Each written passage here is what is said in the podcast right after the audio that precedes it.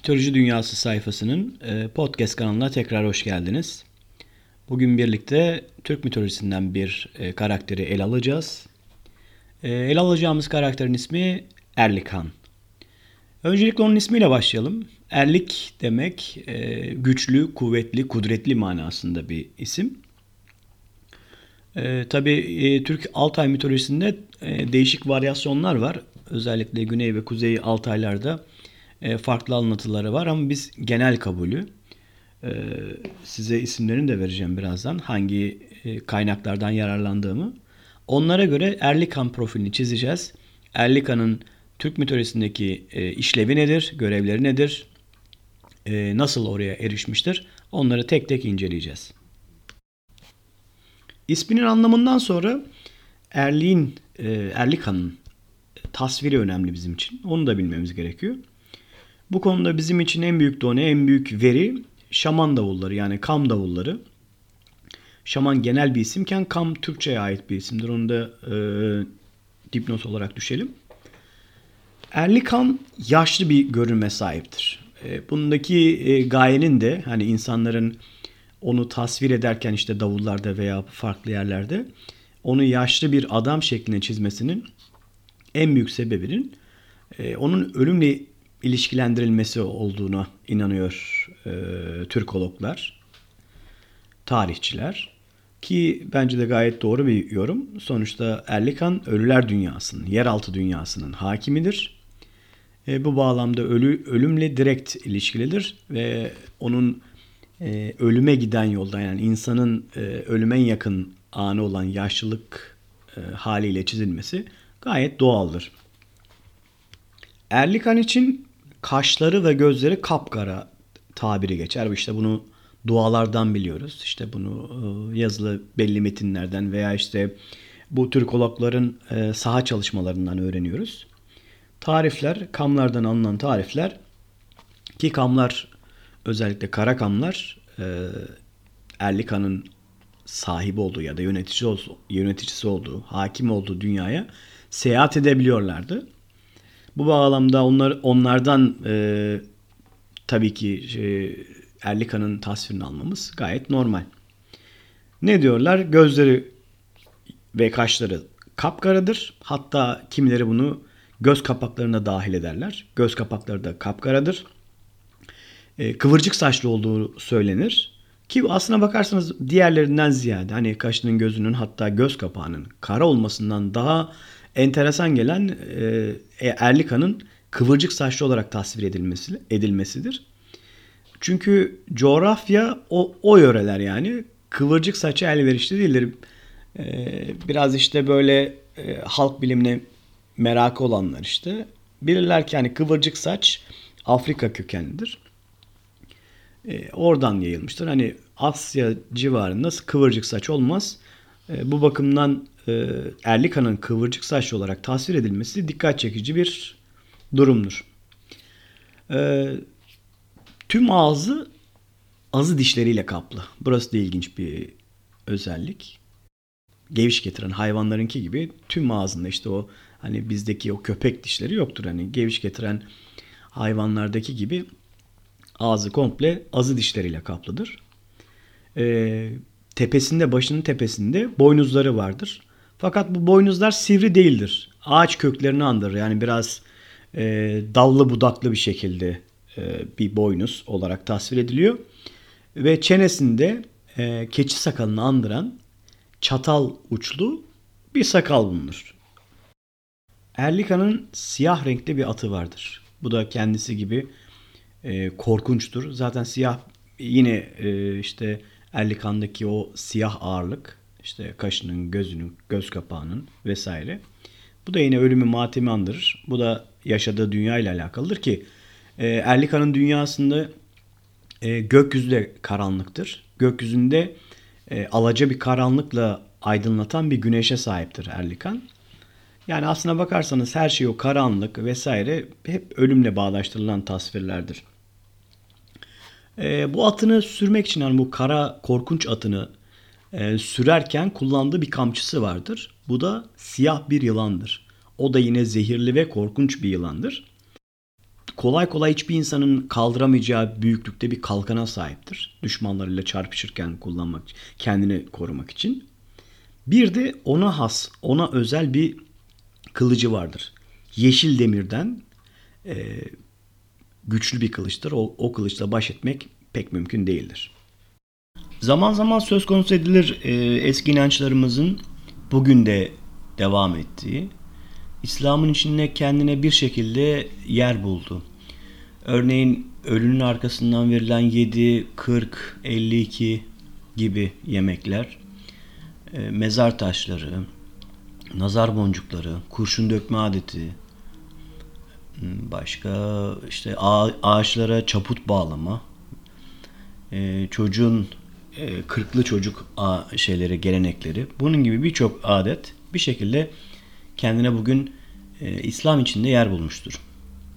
Bunlar tabi İslam'ı çok iyi bilenler için işte bidat ya da batıl inanç olarak geçse de halkın kendi inancı olarak devam et devam etmektedir.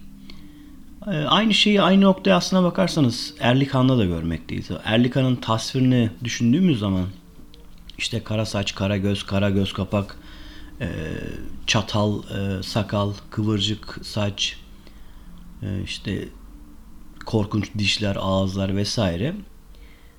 Bugün herhangi bir kişiye cini tarif et deseniz aşağı yukarı bunu tasvir edebilir size. Veya Karadeniz bölgesinde Doğu Karadeniz'de daha çok e, mevcut inançlar vardır böyle kötücül varlıklar. Karakoncolos gibi, Karakuru gibi vesaire yani bu tarz şeylerde e, korkunç figürlerde Erlika'nın bu tasvirini görebiliyoruz aslına bakarsınız. Bu da dediğim gibi biraz önce bahsettiğim o inançların ilerleyen süreçte kendine bir şekilde yer bulması yeni inanç içinde Erlikan için de geçerli olabilir. Bu açıdan da düşünülebilir.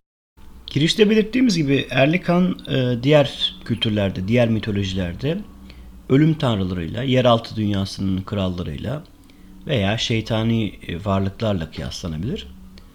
E, ancak onlardan en büyük farkı Erlikan'a yapılan ayinler ve sunulardır.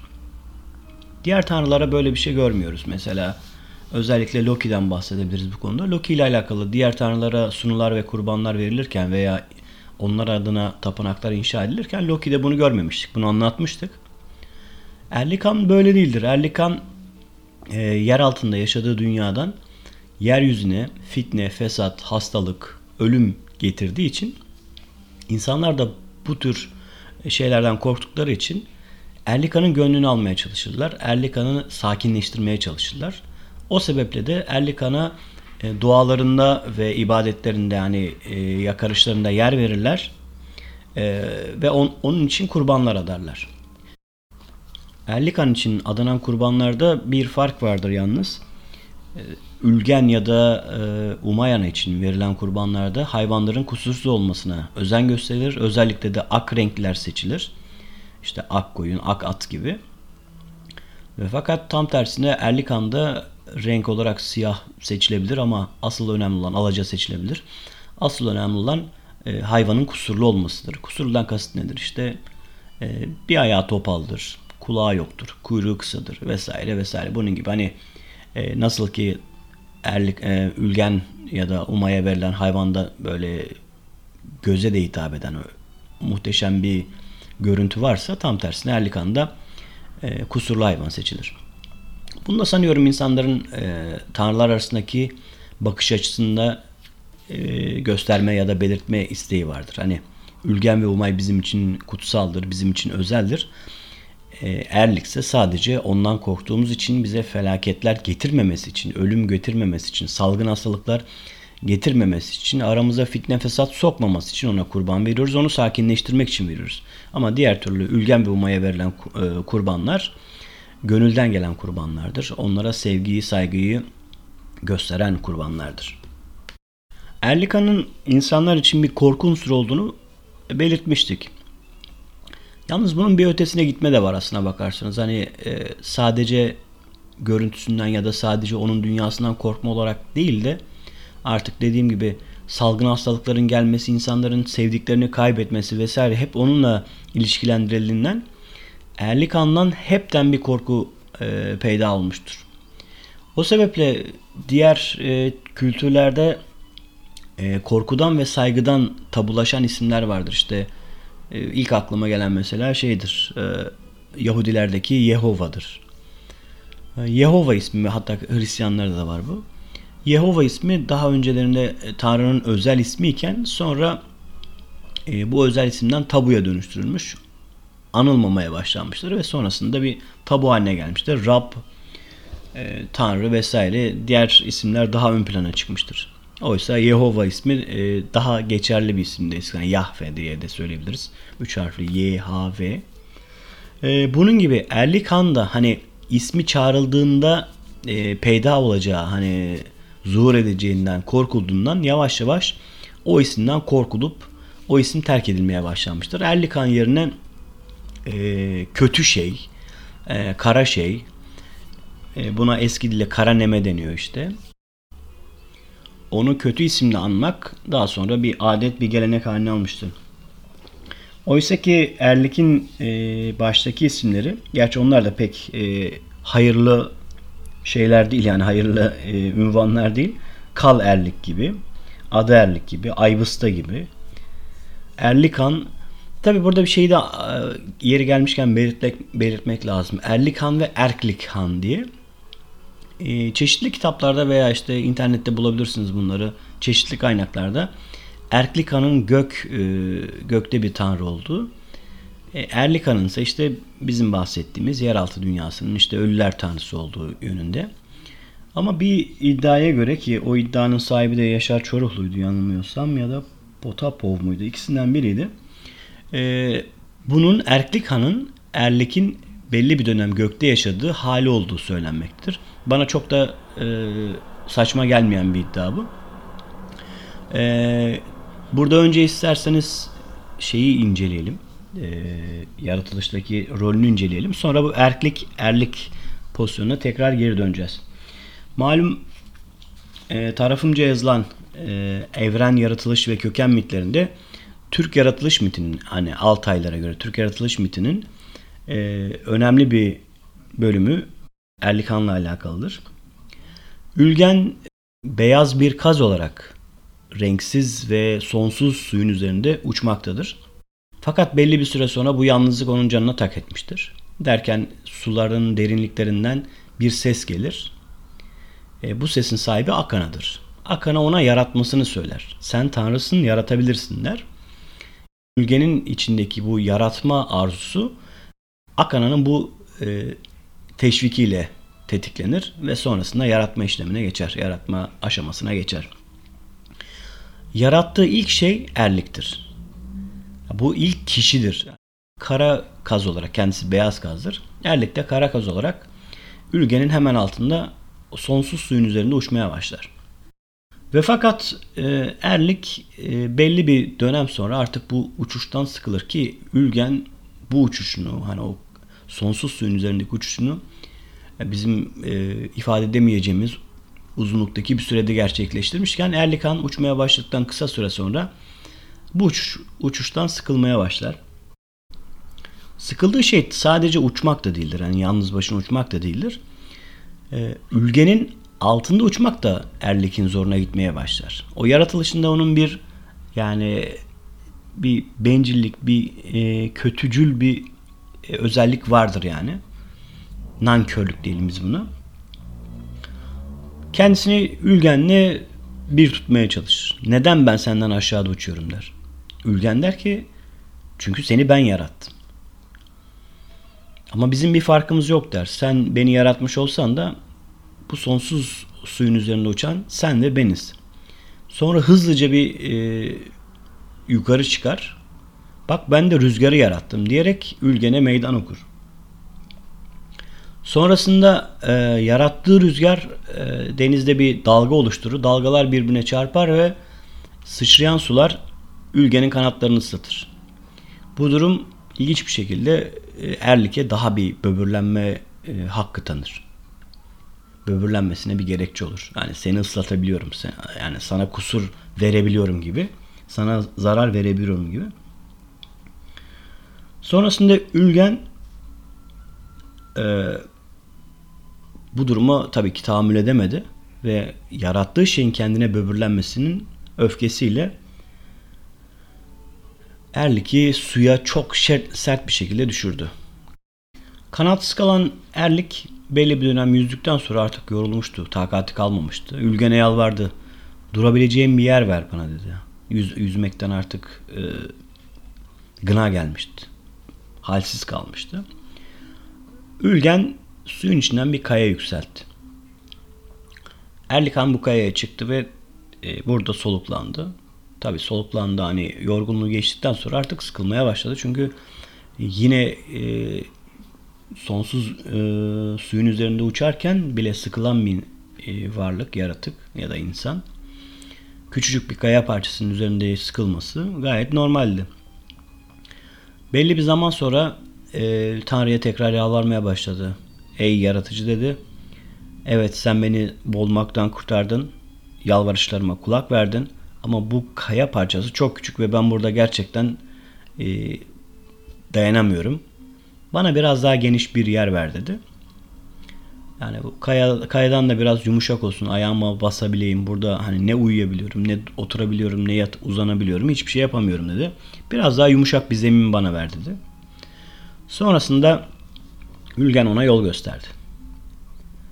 Dedi ki suyun dibine kadar ineceksin ve oradan suyun dibindeki çamurdan yukarı çıkaracaksın. Ben onu çoğaltacağım dedi. Erlik yüzdü yüzdü yüzdü. Sonra gerçekten de suyun dibine vardı ki nefessiz kalacak gibiydi. Sonra oradan bir avuç toprak aldı. Balçık aldı. Yukarı çıktı. Sonra e, el, e, Ülgen ona suyun yüzüne serpmesini söyledi bu toprağı. Suyun yüzüne serptikten sonra Ülgen o toprağı büyütmeye başladı. Büyüttü, büyüttü, büyüttü ve bir adacık oluştu. Bu sayede e, Erlik'in bir yaşam alanı oluştu. Erlik belli bir zaman sonra buranın daha büyütebileceğini konusunda e, Ülgen'i ikna etti. Daha da büyütebiliriz, daha yaşanılabilir kılabiliriz diye. Ülgen onu da kabul etti. Evet dedi yapabilirsin dedi. Sonrasında Erlik bir kez daha suyun dibine daldı. Bir kez daha ellerini, avuçlarını toprakla doldurdu. Ama yukarı çıkmadan önce aklına bir fesatlık geldi. Dedi ki ya dedi ben bunu dedi verdiğim zaman dedi Ülgen buna büyü diyor. Toprak büyüyor ve işte ona ait bir toprak parçası oluyor. Ben ondan bir miktar toprağı saklarsam en azından kendime ait bir e, yurdum olabilir diye düşündü. Onu da ben yaratmış olurum diye düşündü. Sonrasında e, avucundaki iki toprakla ve ağzında aldığı bir miktar toprakla yukarı geldi. Ülgen yine aynı şeyi söyledi. Dedi fırlat dedi toprakları ben büyüteceğim. Elindeki e, toprakları fırlatırken çoğal dedi toprağa. Toprak çoğalmaya başladı. Bu sefer Erlik'in ağzındaki toprak da bu çoğal komutuna uydu. Bu sefer Erlik boğulmaya başladı. Ölüyordu adeta. Ülgen'e yalvardı beni kurtar diye. Evet ben bir hata ettim ama beni kurtar ki sesi çıkmıyordu yani. Sadece bunu işte elleriyle, kollarıyla, mimikleriyle anlatmaya çalışıyordu. Ülgen ona bir kez daha insaf etti. Bir kez daha onu bağışladı. Ve e, boğulmasına engel oldu. Tabi Ülgen öfkeliydi. Burada şeye dikkat çekmek istiyorum. E, Ülgen ve Erlik arasındaki bu gelgitlerde Ülgen'in Erlik'i yok etmeye e, kudreti yok mudur? Vardır elbette. Yalnız burada sanıyorum bize anlatılmak istenen fikir bunun bir kader olduğu fikri. Ülgenin onu yaratması da kaderdir. Erlik'in nankör olması da kaderdir. Erlik'in Ülge'nin e, komutundan çıkıp yani Ülgen'e tam ters bir e, pers, e, profile bürünmesi de bir kaderdir. Çünkü dünya iyilik ve kötülük üzerine inşa edilmiştir. İyilik her zaman kötülüğe üstün gelmek e, durumundadır ve fakat kötülükte kendine bir şekilde bir yaşam alanı bulacaktır. Zaten ilk başta o uçan kazlar kazların renginden de biz aslında bu niyeti anlayabiliyoruz. İşte Ülge'nin beyaz renkli bir kaz olması, e, Erlik'in siyah renkli bir kaz olması ve Erlik'in he, yaratıldıktan hemen sonra böbürlenmeye ve nankörlüğe başlaması bize bu iyilik kötülük mücadelesini net bir şekilde sunmakta. Erlik tükürünceye dek yeryüzü pürüzsüzdü, geniş ovalar halindeydi. Erlik tükürdükten sonra işte bataklıklar oluşmaya başladı. E, çorak tepeler oluşmaya başladı. İşte kayalıklar oluşmaya başladı. Hani o dünyada çirkin görünen e, yeryüzü şekilleri Erlik'in ağzına taşıdığı ve sonra tükürdüğü topraktan oluştu. Bunun devamında e, kimi şeylerde, mitlerde bizim alıntıladığımız kitaba geçirdiğimiz mit dışında e, işte Erliğin e, yaratılan insanları yoldan çıkarmaya çalışması vesaire bunlar anlatılıyor. Daha sonra Erliğin Ülgen ile e, yine Ülgen, Ülgen'den bir ricada bulunduğu, Ülgen'in son kez kabul ettiği, ona gökte bir yer verdiği gibi bir e, mit var. Daha sonra e, burada büyük bir e, savaş çıkıyor. Yanılmıyorsam Mangadeşire'ydi. O e, Erlik'i mağlup ediyor. Ama bizim almadığımız diğer mitte ise Erlik bundan sonraki hayatına işte bu fesatlık falan yaydıktan sonra Ülgen tarafından direkt olarak e, yer altına sürülüyor. Diğer mitte de bahsettiğim gibi işte o erklik erlik konusundaki e, benzeşmenin e, meydana geldiği şey mit diğeridir. Erlik belli bir dönem gökyüzünde yaşamıştır o mite göre. O anlayışa göre. Tabi burada e, ben kitapta da bunu belirttim. Mitlerde veya mitolojide tek bir doğru yoktur.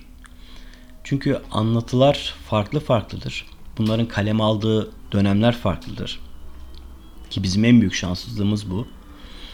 Ee, diğer metinlerde işte diğer mitolojilerde metinler çok eskilere de dayanabilir. İşte Mısırların e, veya işte Yunanların metinleri çok eskidir. Hinduların keza öyle, Çinlerin öyle. Bin yıllık, iki bin yıllık metinler vardır. Ee, keza Vikinglerin de yanılmıyorsam bir 300-400 senelik mit, e, şeyleri var. Yazılı kaynakları var. Ama bizdeki bu e, sıkıntı e, Orhun abilerinde birkaç vurgu dışında Tengri'ye, Uma'ya birkaç vurgu dışında pek bir şeye rastlamıyoruz. Bunun dışında Çin kaynaklarında elimize geçenler var. İşte Çin kaynaklarında yazan işte bunlar Tengri'ye inanıyorlar vesaire gibi e, notlar dışında Türklerin o dönemki inançlarına ait çok geniş kaynaklar yok elimizde. Kendimizce yazılmış yani Türkler tarafından yazılmış geniş kaynaklar yok elimizde. Kaynak olarak ele aldığımız doktorun yaptığı saha çalışmaları sonucu e, yazılan kitaplar, kaynaklar daha çok 19. yüzyılın sonundan itibaren olmuştur. İşte Radloff, e, Bartolt, Rue, Anohin, Potapov gibi bunlar ciddi manada çalışmalar yapmışlardır. Bu sayede biz bunların detaylarını alıyoruz. Yalnız bu e, detaylı çalışmalar, kaynak eserler de olsalar çok geç kaleme alındıkları için birçok inanışın zaman içinde kaybolduğu düşünülebilir. Neticede bunlar 19. yüzyılın sonunda 20. yüzyılın başında e, kayda geçmiş şeyler olduğu için o, o dönemki e, kamlarla yapılan görüşmeler, o dönemki işte insanların o inancı yaşayan insanların arasında belli bir zaman geçirerek kaydedilen e, bilgilerdir. O bakımdan hani bundan bin yıl önce, iki bin yıl önce kaleme alınmış e, eserlerdeki e, saflık, duruluk ya da detay maalesef yok. Biz e, elimize geçen detaylarla yetinmek durumundayız. Kaldı ki e, bahsettiğim gibi yani işte Çin'dir, e, Yunan'dır, Mısır'dır. Çok eski kaynaklarda bile birbiriyle alakalı, e, birbiriyle çelişkiler var. E, ben bunu arada belirtirim bu mitlerdeki tutarsızlıklar dolayısıyla. Örneğin hani e, Afrodit'in yaratılışında da öyle bir durum söz konusudur. Afrodit'in bir mitte anası babası bellidir. Diğer mitte işte e, Kronos'un e, denize düşen e, uzvundan türemiştir vesaire. Daha sonra kıyıya vurur. Yani e, aynı konu hakkında birkaç tane farklı mit olabilir. Burada da erlik konusunu o yüzden buralara girdim. Erlikte de dediğim gibi bir kısmında işte göğe çıkıyor. Belli bir süre orada hüküm sürüyor. Orada da artık kendi ordularını, kendi gücünü artırmaya başlayınca e, Bayülgen'in bir e, askeri tarafından, bir e, fedaisi tarafından yerle bir ediliyor orduları ve sonrasında yerin dibine sürükleniyor. İşte bu e, ebedi sürüklenişten sonra, ebedi olarak yerin altına hapsolduktan sonra e, Erlik'in Ülgen'den istekleri yine bitmiyor. Bu sefer diyor ki ben burada madem beni buraya hapsettin en azından benim burada kendi dünyamı yaratabilmem için Bana bir imkan ver. Bana bir örs ver, bir çekiç ver. Ben burada kendi kendime bir şeyler yaratayım. Bu dünyayı kendi kendi açımdan en azından yaratılabilir kılayım. İşte burada e, girişte bahsettiğim kara güneşi yapıyor. Kendi göğü oluyor. Karanlık. Onu alaca bir şekilde aydınlatan bir kara güneşe sahip oluyor. Sonrasında Bayülgen'den edindiği örs ve çekiçle bir şeyler yaratmaya çalışıyor. Bir vuruyor domuz çıkıyor. Bir vuruyor işte kurbağa çıkıyor. Sonrasında albızları yaratıyor. Sonrasında körmösleri yaratıyor. Kötü huylu ruhları. Büyük ihtimal Yek de o dönemde yaratıldı. Ee, vesaire vesaire. Bu, bu şekilde e, kendine hizmet edebilecek e, kötü huylu yaratıklar veya hayvanlar yaratmaya başlıyor. Erlik'in kendisinden istediği bu yaratma e, özelliğini de kötü emelleri için kullandığını gören Ülgen işte sert bir şekilde onu e, yıldırım vasıtasıyla diyelim e, örsünü çekiçini dağıtıyor. Bir daha bir şey üretemiyor Erlik. Daha sonrasında işte e, kendi dünyasında hapis kalıyor. İşte yarattığı hayvanlar ya da varlıklar da ona hizmet etmeye devam ediyor. Anohi'nin görüşüne göre ölen her insan e, Erlik'in dünyasına gider ve Erlik tarafından yargılanır. Daha sonrasında e, Erlik'in uygun gördüğü cezaya ya da göreve e, gönderilir. Burada bir sıkıntı var çünkü ölen her insan oraya gidiyorsa ve Erlik'in dünyası da bir cehennemse dünyada herhalde hiç iyi insan yok anlamına gelir ki bu da pek mantıkla bağdaşmıyor.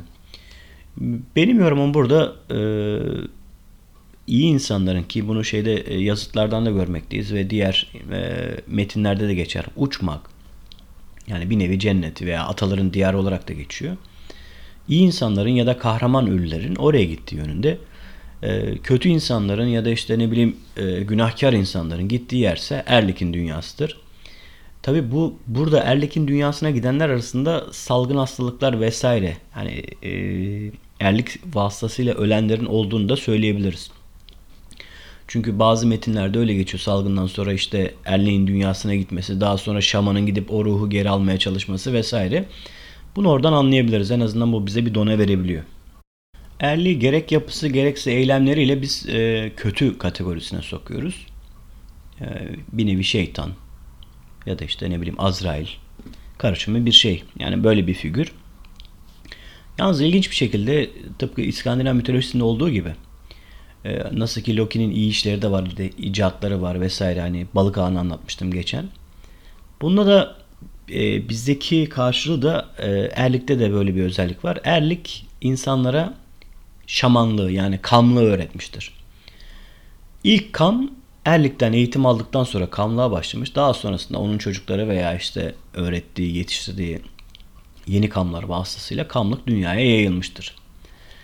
Ee, erlikle kamlar arasında özel bir ilişki vardır. Özellikle karakam olarak adlandırılan, e, yolculuklar yapabilen, işte o transa geçebilen, işte e, üzerinde manyak adlı bir giysi taşıyan, elinde kam davulunu bulunduran, e, şaman giysisini, o manyağın üzerindeki e, sembolleri taşıyan özel yetenekli kamlar vardır. Bu kam kısmına çok detaylı girmek istemiyorum çünkü bunun için ayrı bir podcast çekeceğiz. Çünkü e, kamların gerek ayinleri gerekse eğitimleri vesaire bunlar çok geniş bir alan. E, erlik konusunda buraya girersek e, podcastımız bayağı uzun sürer. Sıkıcı olur bir de.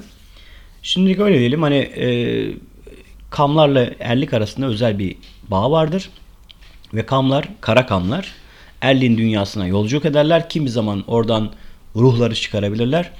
E, kimi zaman da e, kara kam bile olsa zaafına yenik düşerse eğer Erlin kızlarının e, sözlerine kanarlarsa canından olabilirler. Bu tarz şeyler mevcut. Erlin kızları demişken Erlin çocukları ile ilgili de e, elimizde kaynaklar var. Onları da hemen verelim. Erlika'nın çocukları konusunda tabi e, orada da bazı çelişkili ifadeler var. 7 ya da 9 oğlu olduğu söyleniyor. 2 ya da 9 kız olduğu söyleniyor.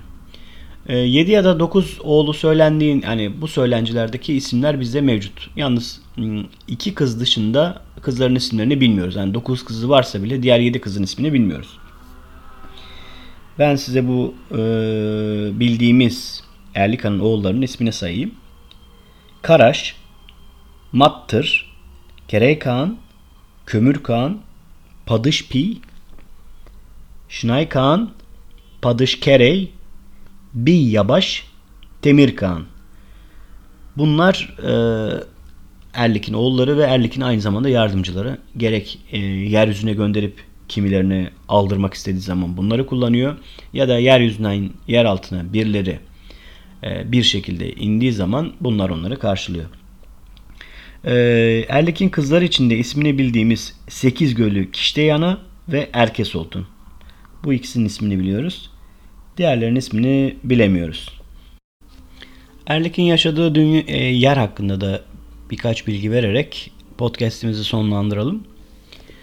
E, Erlik'in dünyasında Tengiz adı verilen yeraltı denizi vardır.